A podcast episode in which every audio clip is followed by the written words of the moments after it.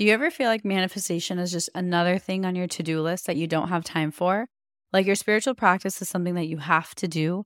Honestly, you're not alone because I've felt that way too. Something that's really changed my relationship with manifestation is blending it into my lifestyle so that no matter what I'm doing, I'm also manifesting.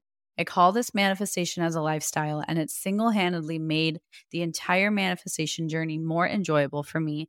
And I've seen my desires show up with a lot more ease. Manifesting as a lifestyle has made manifestation go from feeling like a task to something I just naturally do because it's who I am. If you'd like to learn more about this, I've created a step by step guide for you. I'll link it in my show notes so you can check it out. Hey everyone, welcome back to another episode of the Affirmation Addict podcast. Today, I'm actually going to be answering your questions on the podcast because I love the last episode I did where I answered your questions on the podcast and you guys loved it too. So today, I'm going to be doing that once more, going through some of your questions you guys asked me and answering them all unfiltered and completely raw. So tune in and see if your question gets answered.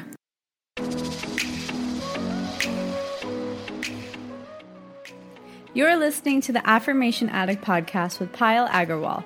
This podcast will teach you about the power of affirmations while making manifestation easy and accessible for you in order to enhance your spiritual consciousness. Thank you so, so much for being here, and I'm so excited to dive into today's episode. Actually, wait, before we get started, I wanted to check with you. Have you heard about my new app? It's called Affirm It, and it's your one stop shop for all things affirmations, manifestation, and self healing. I really have been wanting to create something for you that truly empowers you to realize that you genuinely have everything you need within you. You don't need me, you don't need any other coaches. This app genuinely has everything you need to get that life that you've been trying to manifest. And it has gentle daily reminders, guided audio affirmations, sleep affirmations, affirmation reminders, and so much more good information, good energy, and so many things that I know will help you manifest your dreams. Because I'm so grateful for you, I'm actually offering you a free seven day trial. And this is a genuine seven day trial. That means you don't have to type in your credit card, you won't be automatically charged. There's no ads, and you get complete access to the app as if you've already subscribed to it. So if you do want to learn more about the app, head over to affirmation-addict.com slash app, or if you're ready to dive in, head over to the iTunes App Store and search for Affirm It. The Android version will be coming soon, and as soon as it's ready, I'll be sure to let you know. Now we can officially dive into today's episode. Hey, everybody, welcome back to another episode of the Affirmation Addict podcast.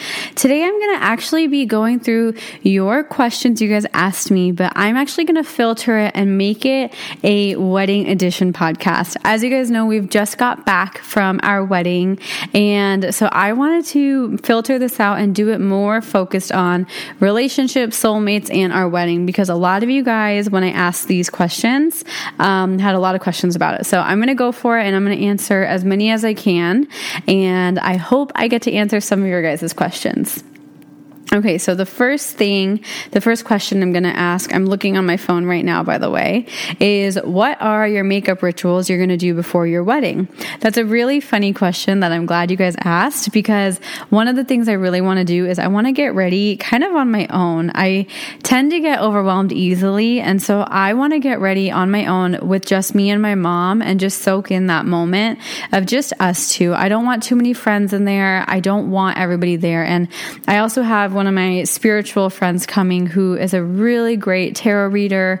He knows Akashic Records and Akashic Healing. So he's going to do um, kind of a heart opening meditation for me. And then my mom is also such a healer. So I'm going to have him and my mom do like a heart opening meditation before my makeup and before I get ready. And then I'm going to see Tom for my first look and then do family photos and stuff. So I really want it to be family oriented rather than too focused on my friends although I love my friends, I just think my family just can't, no one can take their place. And so I want my family to be there first. Okay, next question is what's an Indian wedding like? So that's a really big one, but I'm going to give you a breakdown of what our Indian wedding is going to look like. So the first night is going to be my henna ceremony or mehndi. So that's going to be me getting completely adorned in henna, everyone just dancing and hanging out. Then the second day, we're going to do some kite flying, and then we are going to have it's a ceremony for my mom. So she welcomes all her brothers, and we're going to do a flower kind of Holi. I don't know how to say that in English, but you throw flowers, and it's just a really beautiful thing I've always wanted. So we're going to be throwing flowers and it's going to be fun. Also, so sorry if you hear a car alarm going on in the background. Um, I hope it stopped now but that's going to be flower Holi. And then we have a sangeet night so that's going to be a lot of dancing lots of performances just a really fun night. And then the next morning is a turmeric ceremony. So me and tom are going to get turmeric all over us. It's like a full body face mask that our whole family puts on us. And then um, it's the wedding itself and then the reception. Not even a reception it's just it turns into just mingling and hanging out. So that's the breakdown of our full on wedding. And then there's some rituals we do before and after, which I'm sure you guys will see on Instagram or already have because this will be posted after. Okay. Um how will your wedding be like? So, for me, I did make an episode on the whole planning process. And for me, the whole goal of my wedding was for it to be super conscious, super intimate, super intentional, very mindful. I don't like the idea of spending hundreds and thousands of dollars on weddings, especially Indian weddings are a really big deal. Doing it for other people and showing it to other people. So, I wanted this wedding to be a really true embodiment of me, Tom, our upbringing, and who we are as as a couple and just really honoring that um, because I don't think it's right to just do a wedding for other people. I wanted this to be super intentional, super conscious, and fusing both of our cultures. So we're going to take Indian wedding rituals, Irish wedding rituals, Mexican wedding rituals, and just fuse it all into one. Um, when did you send your invitations? So I did not do paper invitations because I felt like it was a waste of paper.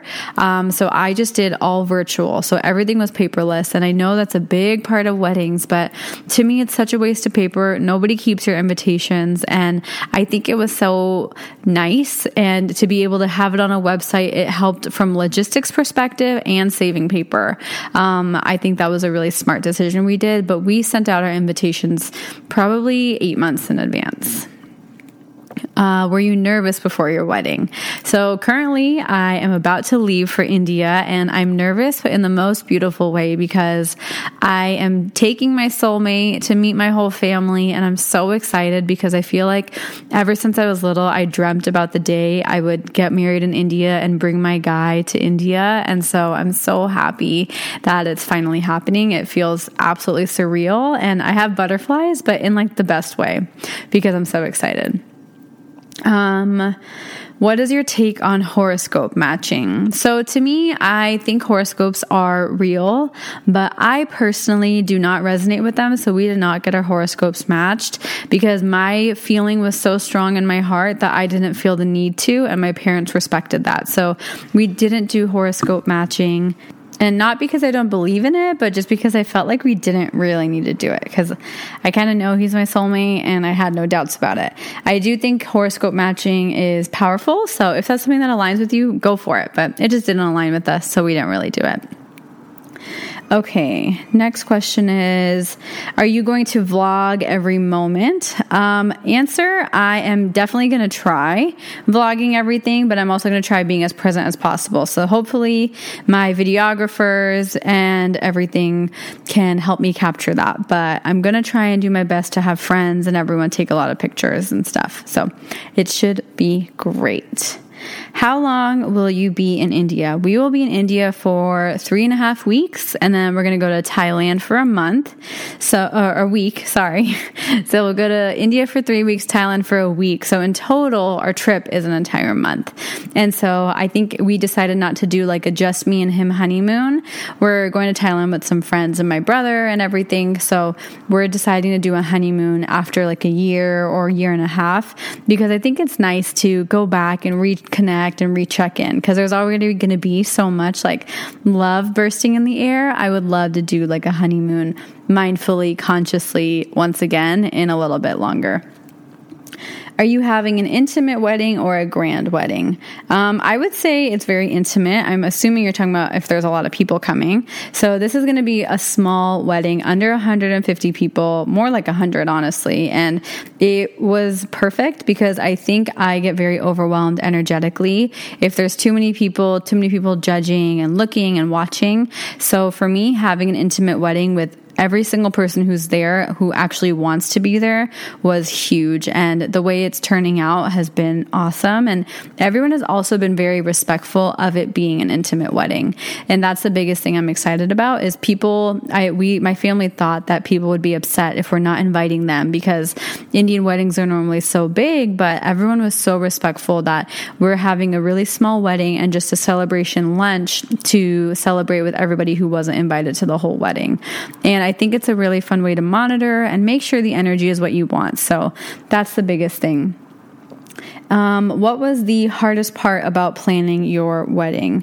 For me, the hardest part was trusting that things are getting done in India because India has a very different timeline than the States. Like India, things are done more last minute, and the States, things are done a year in advance. So balancing that and trusting our wedding planners, trusting all the vendors was definitely my biggest challenge. But I also think personally such a good test to practice trust and surrendering. So I think that was definitely meant to be. And I think that's why I had it like that because I think I needed to learn more how to surrender. When did you know you were ready for marriage? To be honest, the second I met Tom, um, like I don't know what it was, but I just felt so safe around him and we kicked it off so well. And once we really met our parents and our parents got along, that's when I was like, for sure, oh my gosh, this is going to work out. And so it works out really well because our parents are really close, our friends are really close, and just having that non no like stickiness, no tackiness, and no stress in our even extended relationships was what really made me feel confident. Like, hey, this can really work as a marriage. But in terms of just me and him getting married, I had no doubts, like, from like two days after we hung out, and we started dating ever since. So, it's always been something that I knew was going to happen. It was just a matter of when. And that is actually the last question I'm going to answer because the rest of the questions are more about careers, journaling, things like that. And one thing I do recommend if I didn't get to answer your question in this Q&A episode, I highly recommend going through my old podcast because a lot of your questions I've already answered in some of my podcast episodes. So until I do another Q&A, I really recommend going through looking at my old episodes because your questions might be in there as well. So thank you so much for all of your questions. And I hope this was a really interesting, quick little episode. And I will talk to you guys soon. Have a beautiful day. Bye.